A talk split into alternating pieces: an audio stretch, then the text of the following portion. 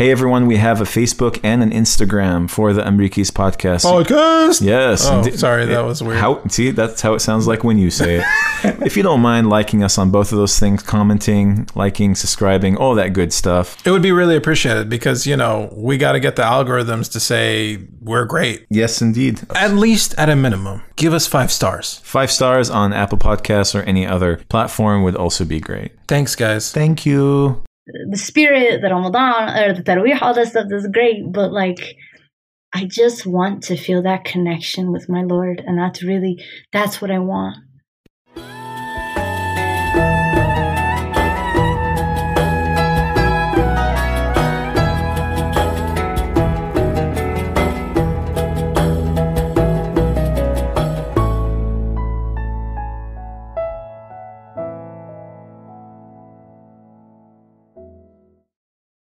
And we are back with another episode of the Ramadan mini series as part of the Amreekies podcast. We have with us our guest Amal Al Kassir. Al Kassir, is it? Do you guys do Al or is it just by itself?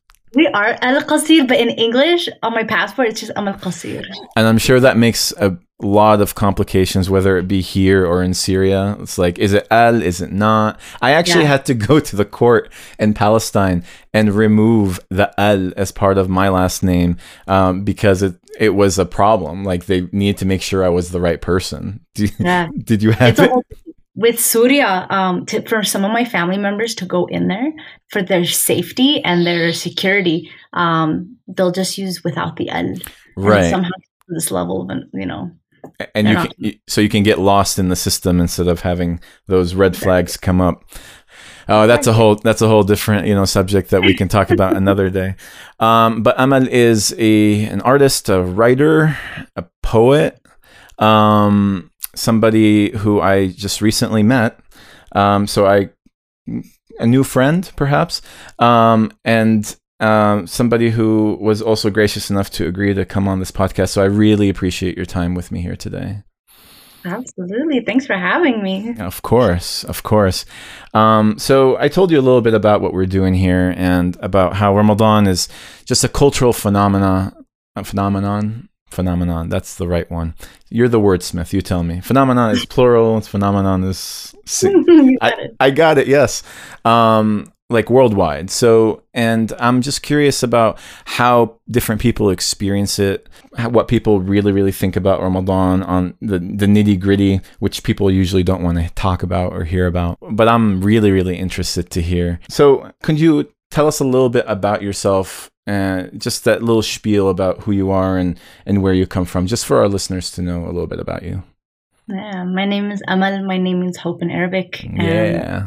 I'm born to a Syrian father and a white mother of German descent. She converted when she was 15 years old. Wow. And yeah, so I always say I come from meatloaf and hummus on the same Ramadan table, you know what I'm saying? and uh, in every sense of the cultural uh, like reality. Okay. No, so wow, that that would that would be a really great Ramadan table for sure, and every night. So I have an Arab mom, and uh, I'm not sure how it is for somebody who doesn't have an Arab mom during Ramadan because I'm used to my mom being like super super busy in the kitchen my whole life, whether it be preparing the suhoor, you know, the Yeah. the, the pre fasting meal, or the iftar, the actual fast breaking meal. Um, how how was it with your mom growing up? Just curious. It wasn't as like chaotic. Like I remember in Surya how like the whole entire experience for a lot of women was in the kitchen. Yeah. you know my mom has done a fantastic job of navigating you know she she upheld the the whole arab expectation of having a feast on the table every night um but she made sure to make time for her own spiritual connections you know, Really leave you that could really leave you drained and guilty especially those last 10 nights I I have to tell you, um, my guilt during Ramadan goes up significantly. I have been in the Blad, I've been in Palestine during Ramadan, and I've seen like what happens like in the aftermath of the fast. A lot of the men retire to just sit down and eat sweets and smoke their their cigarettes um, while all the women are like cleaning up and like I always felt like really really guilty. And I thought that perhaps like being in the US it would be different. But because my mom grew up in that environment it it kind of translated that way here. And I've Mm. I've tried throughout the years to put away the the plates and you know everything and clean and dishwash and all of that. But I I don't know. I I I feel like I've definitely had some shortcomings there. Like those gender roles remained. Um, so I have that guilt every single Ramadan. But my mom takes it upon herself to be like, "This is my duty. I need to do this." You know. Um, have you seen any sort of gender role issues like during your Ramadan experiences growing up?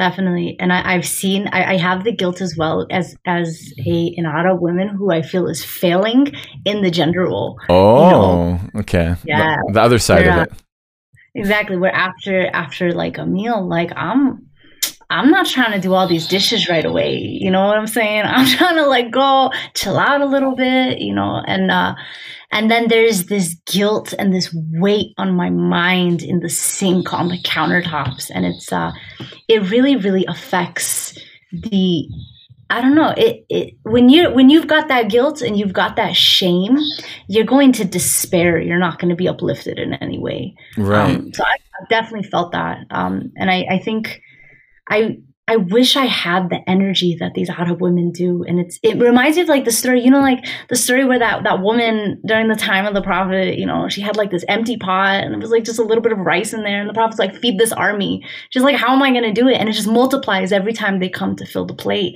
and I Mm. feel like that is the magic of Arab mothers. You know, Hmm. and really mothers all over the world. I'm married to a Pakistani guy, and um, his mom, same thing, same magic. Mhm. You know, so I've yet to f- conquer that kind of magic in my own world. Yeah, it's- I mean, you said you said a magic word about guilt and shame, and I think that's like definitely part of our Arab Yeah. and, and Muslim upbringing, um, whether or not we wanted it or not. Um, and you're talking about you know shame and, and like in regards to how it comes up during Ramadan. Um, but I'm I'm I'm just curious overall, like within like for me, shame during Ramadan has always existed in in how much I'm able to to practice the things that I need to practice during Ramadan. So the prayer, the reading Quran. Um, there's been a lot of shame around just like watching TV, listening to music, growing up. Um, and it's be, I mean, I lived in a very conservative city in in Palestine, Al Khalil, and it just everybody is just trying to you know play the role that is necessary to show that they are like religious people, even if they may or may not actually show that religiosity outside of mm-hmm. Ramadan. But there's just so much pressure to to do all of these things, to do the tarawih, the the prayers, the extended prayers after the fast is done, and and I'm like so the the shame and like that normally exists in our community intensifies during Ramadan, which totally impedes on the whole like spiritual growth. Have you experienced anything like that? oh, 100%. um, oh my God. It's like it's like I'm, I'm asking you, is is water wet? You know, it's like Yeah. And especially, you know, the social media, this, it doesn't help. You know, when you see people taking pictures of their Quran every day and be like, all right, I'm like nine juz the way through. It's like the fourth day. And I'm like, I'm like barely like a third of the way through Juz Amma. You know what I'm saying? And like, it just, you feel like you're failing. You feel like you're constantly failing, and you're you're surrounded by all of this this success. It seems like, and obviously, grass is always going to look greener from where you're standing. But I think uh, the the shame of the fatigue and the shame of the mental health as well. That's a huge one. Where you know, I have friends who cannot. I have I have friends who have like they have like uh like body dysmorphic disorders. They have Mm. disorders. They have things that make it so that if they fast, there becomes this like addiction to the starvation, and it's Mm. not. And there's shame with that. There's shame when you're depressed and you can't move and you're fatigued. And I've been through that where I'm like, I am failing Ramadan. I am failing it. I cannot even get out of bed. I don't have the energy. And that's that's one of the worst ones, you know? It's like you don't even turn to your Lord because of how much you are despairing in that failure. And it's, tough. What you're talking about rings very, very true and familiar to me. Um, I did not look forward to Ramadan, and I've said this many times um, during this this mini series. Maybe I didn't actually, but I, I rarely looked forward to Ramadan. I don't even know how I feel about this upcoming Ramadan uh, right now. I know that things are going to get like messed up. Um, I I I do think about you know people who suffer from anorexia and other like eating disorders uh, during this time. Um, I think about people who, like myself, you know, uh, suffer from anxiety and depression, and the way I'm going to be able to deal with that, you know, going into this. Um, but you brought up like a lot of good points. Do you look forward to Ramadan generally? Like just between you and I, there's nobody here, you know, don't worry about it. Um, there's, I mean, you talk about social media, and right now, all I see in social media is people kind of like really, really excited about Ramadan, and, and I get that. Like, I'm somebody who gets excited sometimes about Ramadan, but generally, I'm just kind of like a week from now, yeah. you know, it's gonna be tough. Yeah, especially like, yeah, man, like I don't even think I made up all my fasting days. You know, my love forgive me. That's a huge stressor. Oh my gosh. And there's also like I'm gonna bring in the dynamic of being a woman. Sure. Missing your having getting on your period and missing those days. And it always comes the last 10 days for me, you know, and that is ya Allah, it is hard, man. You almost feel like I don't want to say cheated, but you almost feel like punished. Mm-hmm, um, mm-hmm. Yeah, it's it's super difficult. But overall this Ramadan in particular, um, you know, I'll, I'll, tell you straight up. My I'm about to be 26 in 60 days exactly. Mashallah. I'm keeping count like a four year old. I'm that's many years old. Um, but I, uh, it was a tough year, and last Ramadan was dark for me. Wow. It was dark, and I, I have spent this year growing as much as I could. I mean, I have put every part of my life into growing and I I am so I I have a lot of fear. Fear I think is the word of my the the the, the word that that hurts me the most. It's the so courage is the word that, you know, they say is my compass. It's the thing that guides me and defines me. But for your guiding word, the opposite is the thing that's going to hurt you and bring you down. There's a lot of fear but I just all I want is my time alone with God where I feel Him. Mm-hmm. You know, I, the spirit, the Ramadan, or the Tarawih, all that stuff is great, but like, I just want to feel that connection with my Lord, and that's really that's what I want. That that that intimacy that I think all these years I've been I've been getting so down on myself for because I didn't read the whole Quran or I or I slacked this day, but like talking to God I think if I work hard at it, I think I can do it, you know? So I'm hopeful and fearful at the same time. And, um, oh, and I decided to like go, uh, vegetable based diet as well. No animal products. I thought it's like, extreme. Like during Ramadan, you mean? Or, okay. Yeah. Yeah. Interesting. Interesting. It, yeah.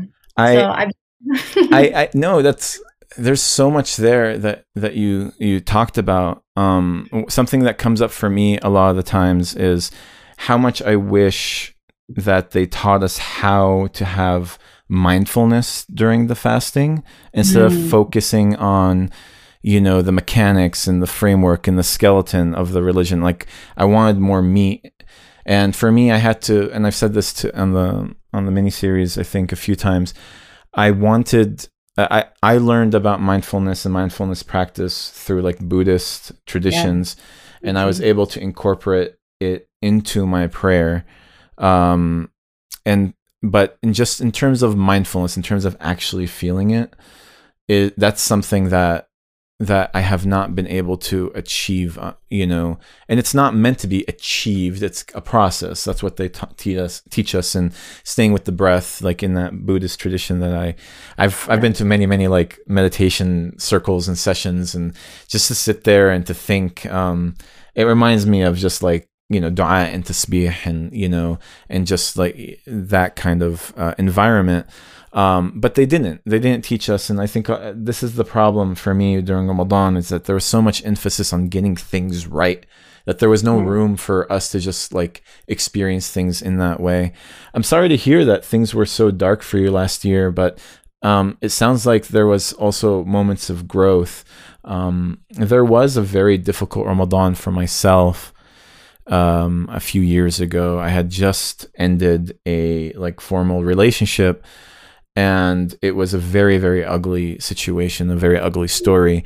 And I was left alone in Pittsburgh. I was in Pittsburgh at the time during Ramadan with no family, no no um, community, and I felt super super alone.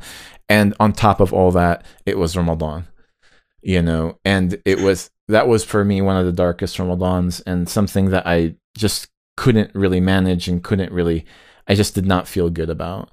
Um. I, on the other hand, like last year, and I'm not, I don't want to compare or anything like that, but last year I actually had a really great Ramadan, even with all everything that was happening, because I felt that in that moment, especially with COVID like doing its thing, I was able to just like let go. Just let go. Like I have no control over this. I threw a tantrum in the beginning. Yeah. I don't want to wear the mask. I don't want to, you know, uh, all that. But at some point, I sat down and I'm like, let go. And it just so happened that Ramadan was coming, and it's like there was no there was no place to go.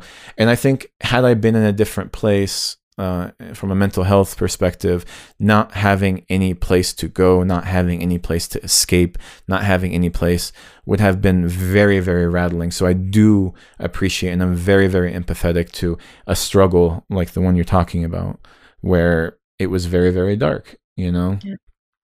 Yeah. Definitely. And I, I am one who I really feel like my pain and my sadness and my darkness is very sacred.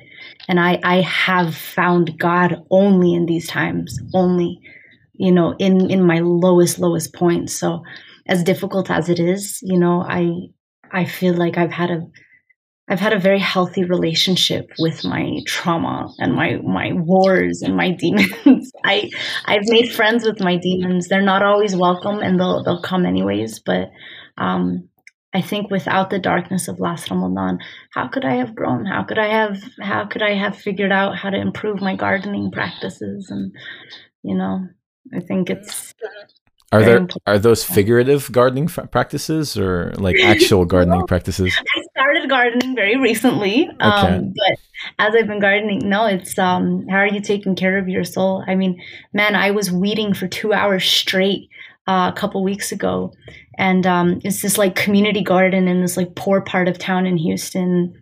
And there's different types of weeds. There are weeds that there are like thousands of them, but they're so easy to pick out, right? Like little bad habits that are so easy to pick out. Then there are weeds that like get stuck in there and you have to pull, but gently and very, very like, like powerfully. You know, there, there's so many different kinds of weeds when you weed your bed and you do self reflection and growth. And, um, yeah, I think I learned a lot about those different dynamics of my own my own sins and all of that. Yeah, yeah, I can see how like weeds would definitely be a good um a good practice to like taking weeds out would be a good practice to uh like to purify the soul. yeah, straight up. This the woman who was who was weeding the garden bed next to me. Her name was Rose was a, a, Christian woman named Rose next to me said, uh, she's like, you know, when I sit here, she was like probably in her 60s, maybe 70s. She's like, every time I sit here, I just imagine plucking out the negative in my life, just plucking it out.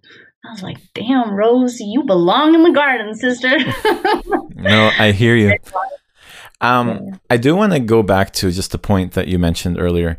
Um, mm-hmm. This has actually gone. This has gone better than I expected. But usually, what I do is I ask about childhood. I told you like uh, childhood and just kind of yeah. move forward. But we actually have a pretty good flow going here.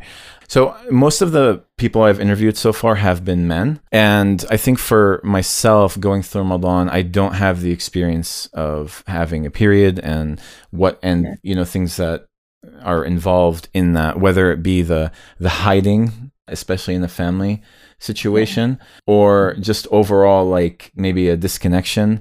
Um, I do want you to, if you don't mind, talk a little bit about that. I'm curious. Um, you know, you say that like it, it comes to you at the last, at the end of Ramadan, and so like those are the most like probably sa- most sacred days. Yeah. Uh, does it remove you from feeling that community, feeling like one? Like, what are the effects? And I'm I'm trying to learn myself. Yeah. as a man who does not experience this and has lived in a family where women have have hidden it. Yeah. You know, and so I just don't know. I've had to like ask, you know, different people, different friends, women that I've been talking to, you know, about this and I just don't know. I want to reference a period of time in my life, pun intended.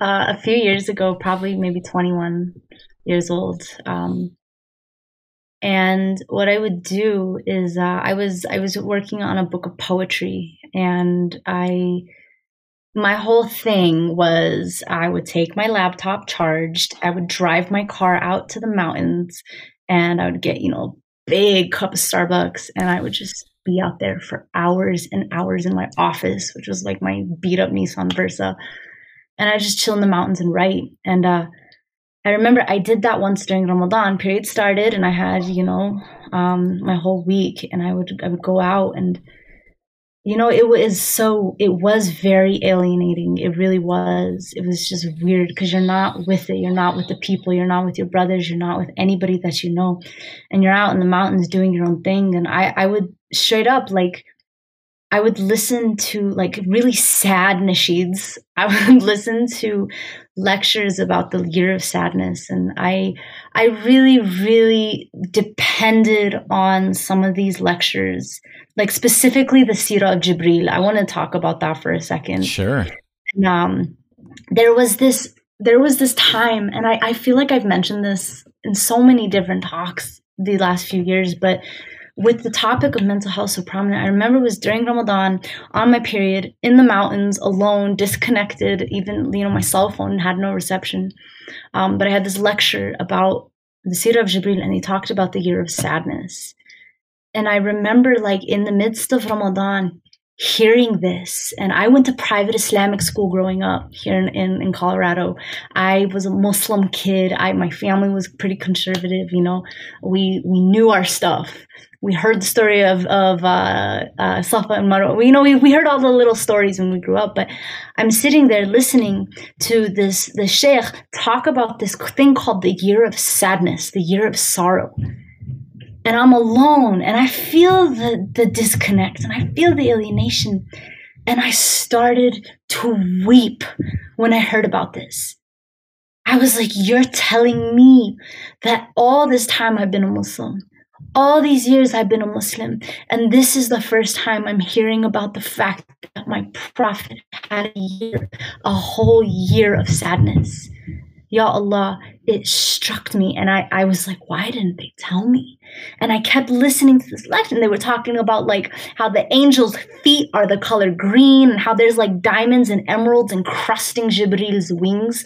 And this isn't like sahih, this is like academically sound information. And I I was like, I had more of a spiritual connection in the midst of my alienation during my period, this one Ramadan, um, than I think anything else. And the community element is so important. But I realized that year, like the value of the isolation and how we should not, as women, cheat ourselves out of the spiritual experience just because we can't fast and pray. Hmm. We can't ourselves.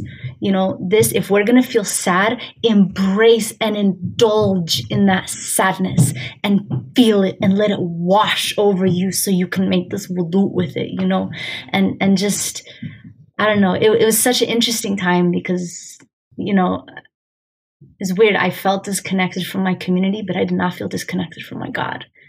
And there's there's this distinction you made earlier um and it was like the bones versus the meat.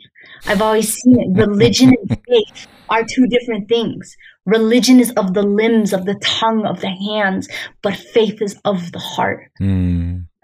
And I, I, our our heart does not need to be neglected as women, and and we are almost like convinced that it does just because we can't pray, but that doesn't make sense that like God's hooking us up with like a mad break. You get to be caffeinated while you're worshiping throughout, throughout this like period session, you know? Yeah. So that's little, little story about that.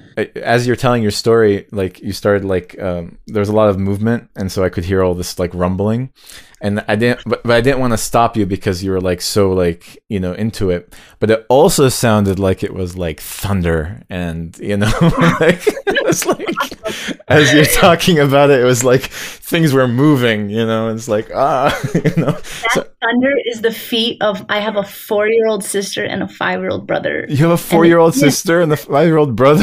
Teeny little babies, yeah, man. I still got it in them after all these years. I'm gonna tell you. But I but I didn't want to stop you. So um no that's that's that's really really powerful and again like I just have been so absent from this world. All I knew is that women don't pray when they're on their periods and they don't fast. But it's like I never saw my mom take a break. I never saw my mom eating during Ramadan. Um, and I think that kind of shame like translated later on to my sister. So I never saw her. Actually, the first time I ever was able to talk to them about, you know, this in general was like much, much later when we were adults. And there wasn't really like an established, um, you know, education or anything like that. I think it's it's like there's a stereotype that men are just like disgusted by this and like they don't want to talk about it. And I think it is an aspect of toxic toxic masculinity and it's an aspect of like not like um, probably like an issue of maturity as well to not yeah. to not approach these things. Um, and I've had to go through that like in my early early twenties, but later, like by now, it's like let's Adi, let's talk about this. It's fine, you know. I was I was in New York once, and uh, I was traveling and I was on my period and it was like the second day of Ramadan or something. And uh, I, I think I got like a Coke from McDonald's or something. And this random uncle is like, why are you drinking? It's Ramadan. You should be fasting. Wow. And I'm like, you're so strange, bro. I didn't even, and I was like, there seems to be many conversations for me to have with this individual. I don't even know where to start. I it was so weird. I wasn't even offended. I was just like gross. Like, mm. don't you have a mother or sisters first off? And it was weird. Yeah. Uh, but that's what I'm saying is that like a lot of this is not talked about. like Homeboy probably had no idea, no idea um, because he lived his whole life being quote unquote protected by the women around him from having like this very like natural, beautiful thing discussed. Um, and he just honestly probably made it through life without ever knowing. you know, I'm not giving him excuses. It's totally inappropriate, and like I, I feel you on that. And I'm sure because you are visibly Muslim, you get a lot of that from both sides you know, Muslim yeah. and non-Muslim in different ways, um, where I can kind of be spared um, sometimes because I live in the Southwest and I look very Hispanic. Um, but but I try to put some signifiers here and there. But I do appreciate you sharing um, like aspects of this because I think it's necessary to talk about and to learn about. Um, especially that you know you know you women have it hard enough you know, some people have like way worse periods than others. Um, that I, I do really appreciate the idea of a break. You know, it's like it's hard enough. Like this is like a divinely gifted break. You know, yeah. take advantage and be okay with it. And just like from your story, it's still possible to still be connected. And I'm sure that, and correct me if I'm wrong, that there were times where um, especially the way that we talk about like menstruating women in our religion, that they're seen as less than or like, you know, impure. And there's, I'm sure that takes a toll, no? Yeah. Oh, yeah, for sure. And, and you, you know, like I said, last 10 nights of Ramadan, like clockwork, it comes and you're like, like, what does this say about my reach to God if mm. I cannot eat put my forehead down in sujood in in a, in a way where I'm purified. You know, it it's confusing for sure. But you know, how, if it, how do you how do you work around that? Like, what's what's your like? How do you how do you um what's the word? Sorry, how do you how, how do you reconcile that within mm. within yourself? Just if you don't mind, just kind of going into that because I'm really curious. Yeah, for sure. Um, well as a writer you know writing i write prayers down a lot i'll write like my dua in like a journal entry and it's really really powerful if no if you have never done that before i strongly strongly encourage doing it because a lot of things surface i have not Oh, a lot of things will surface that you didn't even know about. Um, but I, you know, I, I'll like, I'll donate or I'll, I'll make dhikr, man. The power of dhikr. Dhikr, you could do anywhere. You could do it sleeping. You could do it in a car. It don't matter. You don't got to be pure. You don't got to be in the state of wudu. I don't like using the word pure, impure, but Yeah. you don't got to be in the state of wudu. You don't got to, um, and that dhikr is really something, man. Like, look at the 99 names of God straight up. And, and a lot of how we see ourselves does have to do with how we see God. If we are seeing the fact that I have not been able to pray Salat al Eid and, and the 27th night of Ramadan as like this sinister punishment, what does that say about who I think God is? You know? And and go back to yourself, go back to to your understanding of God, and you, you have to find alternatives. You know, Mm. how jab actually um, published this article how to do it, where they encourage women when it's time for salah, even if you can't pray, sit down and make five minutes of dhikr, or sit down and make five minutes of dua. Like continue with the ritual and the times because the timing is significant. Um, but don't just neglect it because that's also easy to do. I'm not going to pretend like I don't chill and take full advantage of this time too. to Just like match it. I'm not gonna pretend that. And I know us ladies do. We chillin', man. We don't gotta wake up for no suhoor. We don't gotta, like we chillin'. And it's um. So we we also gotta like remember to take care. It's like uh. It's like rest day. I know people on their what rest day workout days, they go to yoga or they'll do their like ab workouts or they'll do their cardio or whatever and Mm, Yeah about the word. No, again, like this this very human approach to to all of this is very very um, enlightening for somebody like myself because again i just never really had to deal with any of this i never had to deal with any of this um, so i appreciate you sharing and just being vulnerable in that sense How will? How will? So this interview is probably going to go a little bit longer than I thought, but I, I, I do want to just ask you about your fondest or worst memories Yeah. growing up um, as a child with, eh, for Ramadan. Like, did you enjoy fasting? Did you enjoy suhoor? Um, I've asked this to a lot of the people I've been interviewing, and I've gotten like really interesting um, examples. My my own is that it was fun, it was exciting, it was a challenge, you know, as a child. Um, Yeah. But it also like made me different than people around me for sure as an American like kid growing up. Um, What what are your earliest memories of Ramadan? All right, I'm gonna I'm gonna first start with like when I was like a little girl, like still like hitting puberty or whatever. All, all the boys and all the girls would be at the masjid, and after Tarawih, we all got to like see each other, and like that was, that was like a little one. That was the that was so much fun. Yeah. It was like this like this like spiritual romance that was always happening when you were 11 years old across the the masjid grounds, you know. Um, but that was like the goofball era. But I remember, I think I was 14 years old. I specifically remember the moment where I think my love for my faith came. And it was like 3 a.m. on a Tuesday. And it was it was the 27th night of Ramadan. oh wow. I remember being so young and like my parents let you know woke us up. We drove to the masjid and like again it's like two three a.m.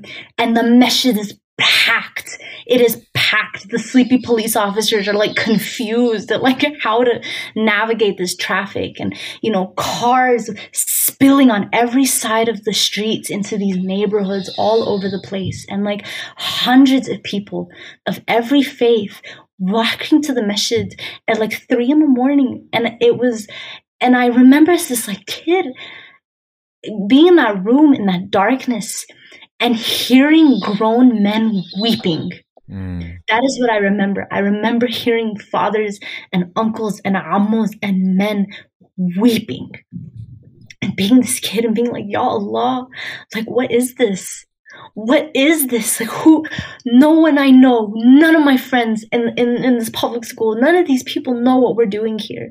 And it's like we are we are here by the hundreds, packed inside of a mosque at three in the morning, this like collective therapy session Mm.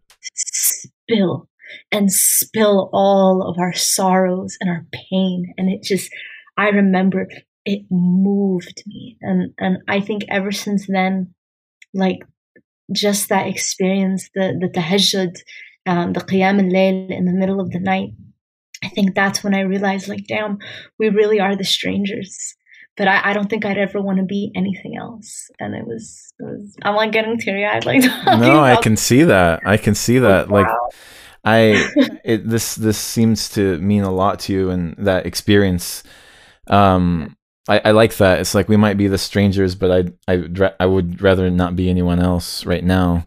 Um, and this is so you were you were like in your early teens, like perhaps in, in your tween years, and and yeah. you're having all these experiences. That sounds like really really powerful.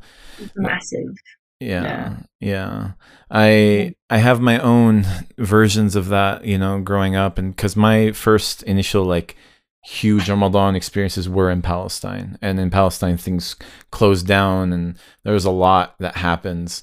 There was one time, um, and this is just, I think only Muslims will kind of understand this one, but it was the one of the last days of Ramadan. And we went to a very small masjid and it was a very small group. And because of that, they were going to be reading the last juz, the last few um, you know, surahs that most people know by heart. And it's not common for people to read out loud with the imam. It's not common for that to happen. It's mm-hmm. not that's the imam is the one reading the Quran, everybody else is, you know, listening. And yeah. and then we just kind of go, you know, and bow and prostrate with the imam.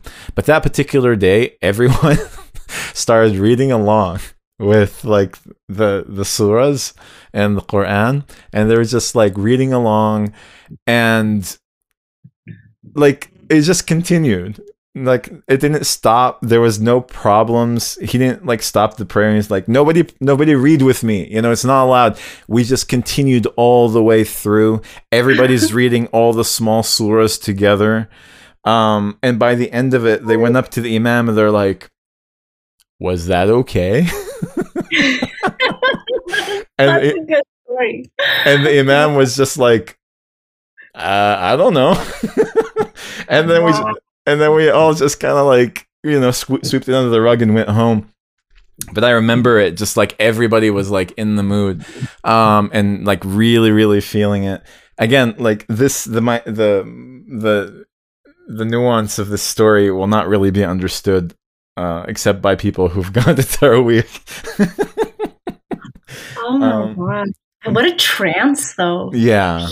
all those people at once, like a like a collective hum. Yes, wow. yes, especially that everyone knew it. And you know, I, I, don't know if you've ever been to karaoke, and this is quite the pivot, but like, but like when some of those songs come on, and even if one person is the one singing the song, everybody starts joining in, and you just feel yeah. like, yeah, nostalgia, you know, like, yeah, um, and so, but, but that's, but honestly, I, I, you know, your story about your your childhood when it comes to Ramadan, I have not heard one so far in my interviews like it. Um, so I appreciate you sharing about that. I'm I'm curious, like you know, as you grew up and you know you got into your college years, um, and now you are married and you know living with your husband. Um, what what has changed for Ramadan? Like since those early days where it was like this, like almost ineffable, you know, encounter and experience What's happened now for you? Hmm, that's a really interesting question. Um, there's, we talked about mindfulness actually a little bit ago, and I, I think um, as I'm getting older, I mean, like I said, I'm 25. This is the year of the frontal lobe. Mm. This is the year of neuroplasticity, and I've been calling it that since the start. Um, I think there's this like profound self awareness of every single moment that I am spending my time with you know? And it's it's very interesting because you know there is a way into this faith where every single thing you do can be blessed and that is with mindfulness. I am going to clean my kitchen for the sake of god. Like you can go so far allah i'm going to wipe this counter Allah Akbar. You know, and it's it's uh it's it's this mindfulness, it's this God consciousness. And and I, I think mindfulness and God consciousness go hand in hand. Sure. And as I as I've grown as an individual, you know, the spiritual path, it's um with or without Islamic terminology, always is going to end up in the same place. It's universal wisdom, right? And being aware of what your limbs are doing and what your heart is doing and, and where you should and should not go, I think that's the biggest thing that I've seen the last few years where. Mm. Before, as like a kid, as like a you know probably 18, 19, I, I could chill. I could watch a bunch of episodes of whatever and kill time. Mm. This phrase, killing time. And as I'm getting older, and like straight up, like 24 hit and like my knees started hurting and like my metabolism started slowing down you know and my like you realize that time really is precious and that has been the biggest impact where you are so aware and also like just this number one the mindfulness of the time number two i have gotten to my, know my soul very deeply in the many years I have gotten to know the ugliest, dirtiest sides of my souls and, and you know, the beautiful, most shiniest parts of my souls. And the devil is locked up during this month. Mm. I've heard what, this time and time again in my interviews, by the way. Yeah, the devil is locked up. What does this mean about you?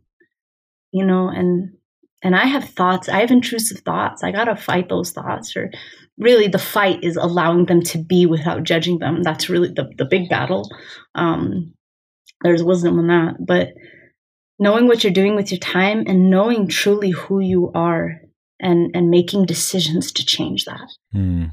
You know, those are those are the biggest things. I wasn't thinking quite that deeply when I was younger, but yeah. I mean, when I was younger, I was just you know counting down the hours until you know yeah. it was time to eat, and then later it was like especially when you're living alone or living away from your family it's like what does this actually mean to you? And at some point like uh, you know when i used to go to counseling and i was in a space where i could just say whatever i want about religion and, and practicing and i'm like i told her my counselor i'm like hey like i cannot fast if i want to but and i was just like struggling to explain to her why, why, why I do it, why I do it. And then she mm. looks at me and she just simply says, because it's important to you. And I'm like, yeah, yeah, it's important to me. Um, and that's, that's a big thing for me. And I, I, I think, you know, I'm not in, in, not so many words. Um, it is important to me. And like, as I grew up, I realized, especially as a, as an adult, that this is this thing that I've carried since childhood, this mm. tradition that continues on. I choose to go into every year. I choose to do it. I cannot. Like you and I both can decide not to fast. Easy. Uh, easily. Nobody would know. Who would know? Nobody would know. But I choose to do it every year because it's important to me because I get so much out of it because it's a challenge because it's something that disrupts you know the routine disrupts the monotony the like the just allows me to stop and just think. And i've never gone through ramadan and came out the other end except that some, i felt somewhat transformed. Um, that's my version of being like an adult going through ramadan. But as we mentioned before like mental health is definitely something that comes up a lot that we don't discuss as much. And I'm not just talking about fasting, by the way. I'm talking about prayer. I'm talking mm-hmm. about just the ability to continue to do a practice like regularly, even when you don't want to. And I'm talking about situations that, like, for example, I'm in a deep, deep depression. I can't even get out of my bed to brush my teeth, to shower. Yeah. And, and yet, like, I'm expected to get up and pray or do any sorts of, you know, spiritual, and I, I just can't. So, like, the minimum amount of self care eh, I'm having a hard time with. But I can't pray. And on top of all that, when I go to the masjid, they're talking about how much prayer is important. And if you can't do it, then what separates you from the non Muslims, which makes the depression way, way worse. And it's it's something that like I hope and I wish that our communities have a little bit more compassion about Mm. and and a little bit more understanding and it's just like i feel like the same harshness and the same like unforgiving lack of compassion that these people received when they were younger or growing up about issues of prayer they are now passing down and we need to disrupt this cycle. We need to disrupt this way of thinking. There are a lot of people out there that are trying their best and i've always tried my best. Um, and i don't need more shame than already exists within me. And so for me um, fasting has another effect where it really takes away all the food and the sugar and the caffeine and all the you know the the escapes and the coping um, and leaves me with me. Just me. And i can escape into like tv and music and things like that but still like there's this gnawing feeling at the bottom that's just about me.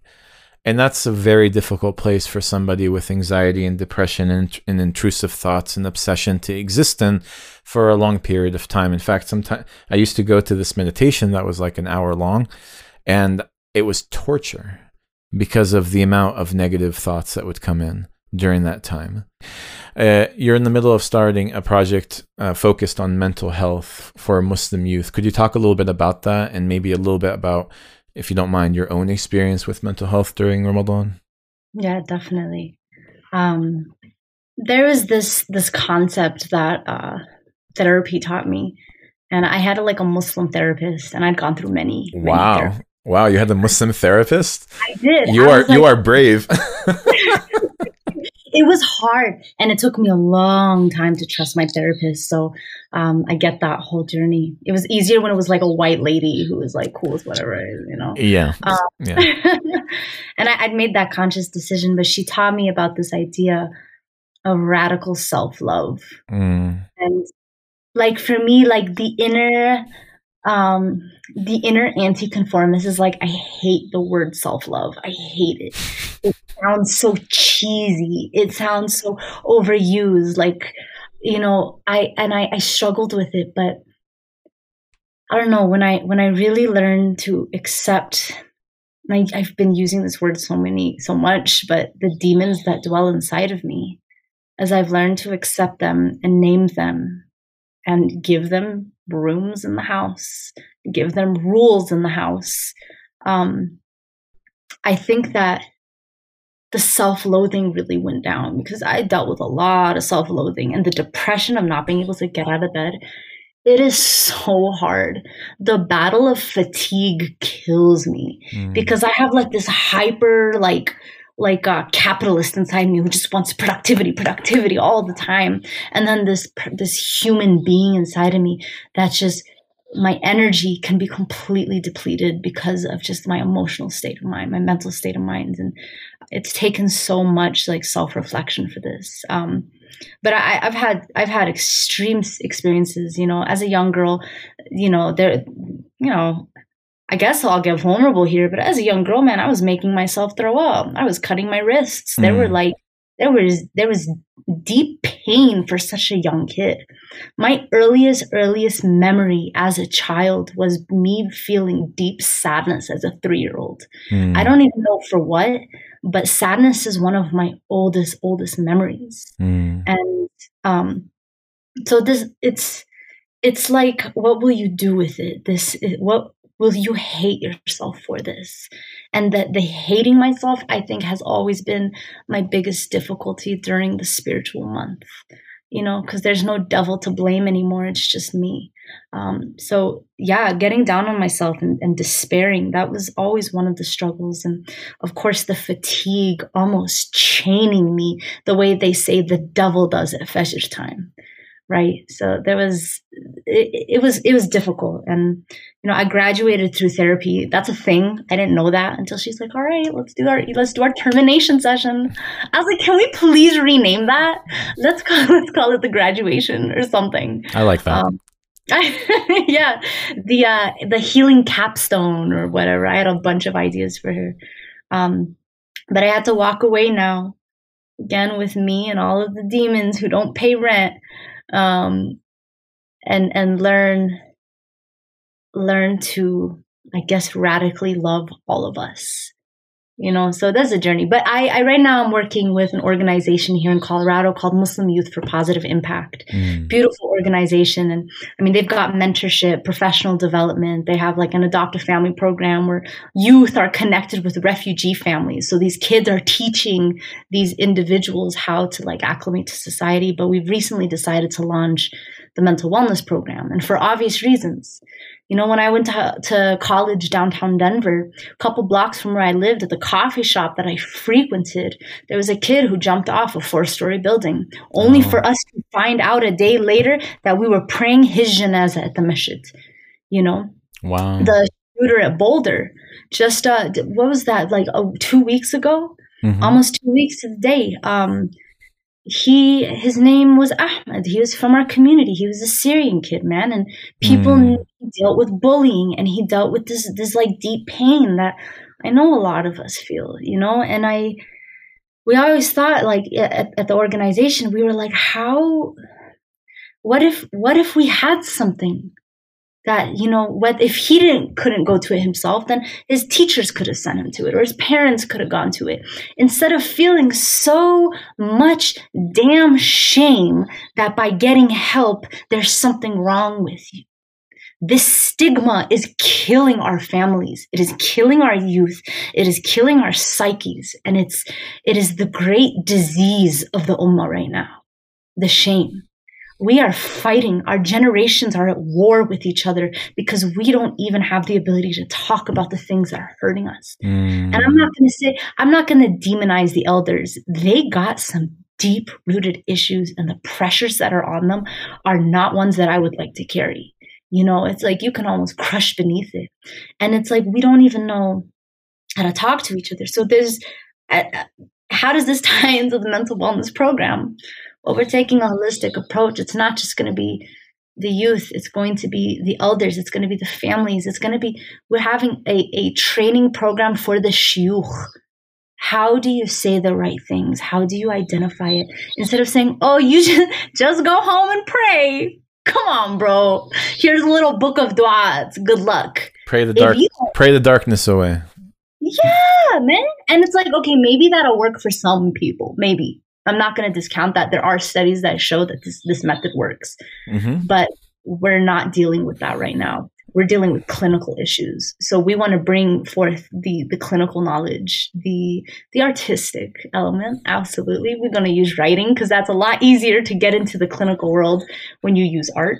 And we're going to bring the spiritual components, and we're going to house them all in this place. And um, build a network. That's one of the biggest tasks is to build our network. I remember in Colorado, I was searching for a therapist.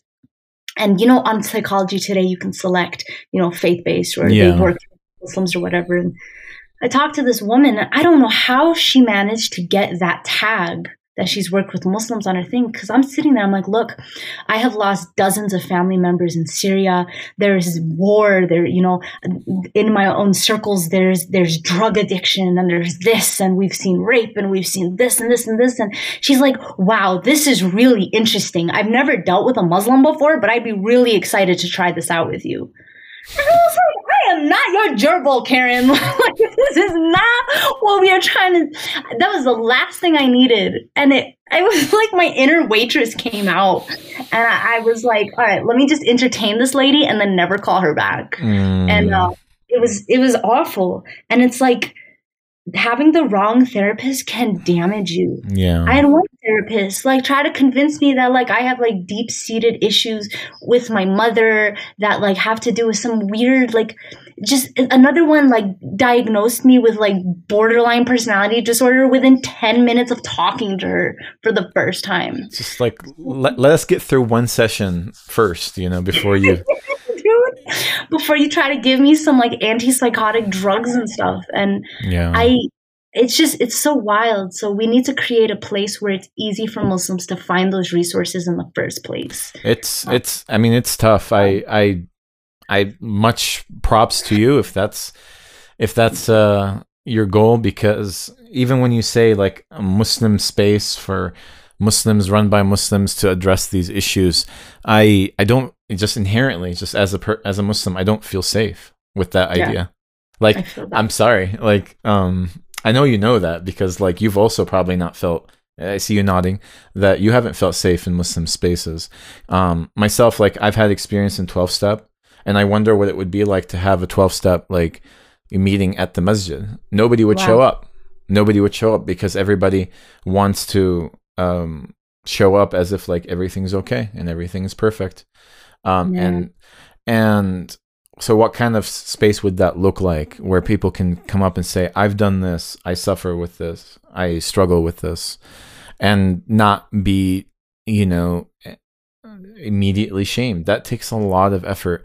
You know i've been in counseling for like 8 to 9 years now. Mhm. um and only recently have i started feeling like oh maybe i can actually start blogging and typing and writing and speaking about certain things and that are going to be connected to me Yeah. you know only recently and it took all that time to do away and still i'm still hesitant but all that time to do away with this like idea that i need to hide who i am i need to have that kind of accept acceptance from my community like at my own expense at my the expense of my mental health thank you for being very vulnerable um, and talking about your own personal issues. And because of that, because I see from you um, a willingness to talk about your own issues and be vulnerable, I from that I can predict that this will be successful because a lot of times, and I've heard like khutbahs where shuyukh are talking about other people who struggle and other people who suffer. And I just wish, I wish there was one time where somebody got on the khutbah and said, I struggle with this. And this is what I do for this. Um, I I have actually given a khutbah once or twice in my communities, and I made it a thing every time. Uh, this is before COVID, slightly before COVID. Um, that every time I would stand on the minbar, that I would tell the community about something I've done in the past, you know, that does not cast good light on me. Like that was really important for me to do that. And so I would do that because I just want these people to know that just because I'm standing up there, doesn't mean I'm perfect. And I made it, and it's always we and not you. Like we are like in this together. And so because because I hear this from you, I I really really see good things, you know, for you in this project going forward. Where even if you help one Muslim child or one Muslim youth going through this, it would have been successful. But I, Absolutely. but it doesn't seem like you're naive. You know what you're dealing with. yeah. We had to tell the grant funders, we're like, look, we need this money, but we have no guarantees. It's like the sighting of the moon. We don't know if Ramadan is gonna be on this day or this day. I don't know, but you know, just be ready for either either one. Yeah. I, uh, that you know they're ready and they're aware and destigmatizing takes work. And actually what you said um, they have done studies that show one of the greatest ways to destigmatize mental health in a muslim community is through exposure. Bring someone who has gone through it and tell their story you know and, and it has very powerful impacts. And um, inshallah Yeah. best of luck to all our communities and Yeah, to you as well and to to your project. Um Amal, thank you so much for joining me here today. We're kind of reaching the end of our episode here, but I'm curious if there's anything you can leave us with. Um it doesn't even have to be silver lining or positive, but whatever, you know, at the end of this a PS that you'd like to leave us with. Yeah, there's one thing. And I there have been times where in the midst of my own like shenanigans and struggles, I did not sleep the entire night, but I managed to get that last third of the night. And I'm, I'm going to get spiritual here for a second. There's this belief that God descends down to the very first heaven. And and that like force that is a very powerful force. And if you really believe that if there's something you need, whether you stay up all night to get to that last third or you wake up in the middle of the night, it is private Mm. and honor that privacy with your Lord. And, and, um, there, there are spiritual implications outside of the Islamic tradition about this hour. you know the darkest before the dawn there there's something there and I I encourage everyone like if if you can do it even like one one time during the whole month and just wake up and just like talk to God. I, I don't know. I there's something powerful there. There's really something powerful there. And when you wake up in the middle of the night, I always like to think that it's like the angels trying to get me up because this is war work. That when you do good work, you are doing the work of wars. And this is heavy this this is a heavy heavy thing. And um i think there should be a place where we just un, unload it spill mm. it out.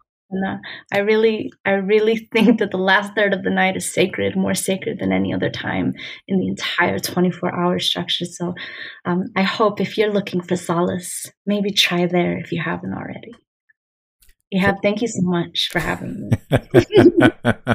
thank you, Amal. Um, um, I appreciate your time and your vulnerability and you being raw here with me today. I'm glad that we got a chance to talk. I mean, for me, like, I feel like I have a new friend. And I hope that we can collaborate in the future on a lot of these different issues because it seems that you're very well tuned with um, so many important issues that are going to be um, relevant going forward, especially in these new generations. Um, it's uh, we need people to be vulnerable and instill a positive idea going forward, a positive notion going forward. So thanks again, and uh, I hope you have a good and blessed Ramadan going forward. And I think with that, um, I will. This is Ehab with the Amreekies on the Ramadan mini series and Amal Kassir. Um, wishing you a blessed, uh, healthy Ramadan. Yalla, ma salama. Ma salama.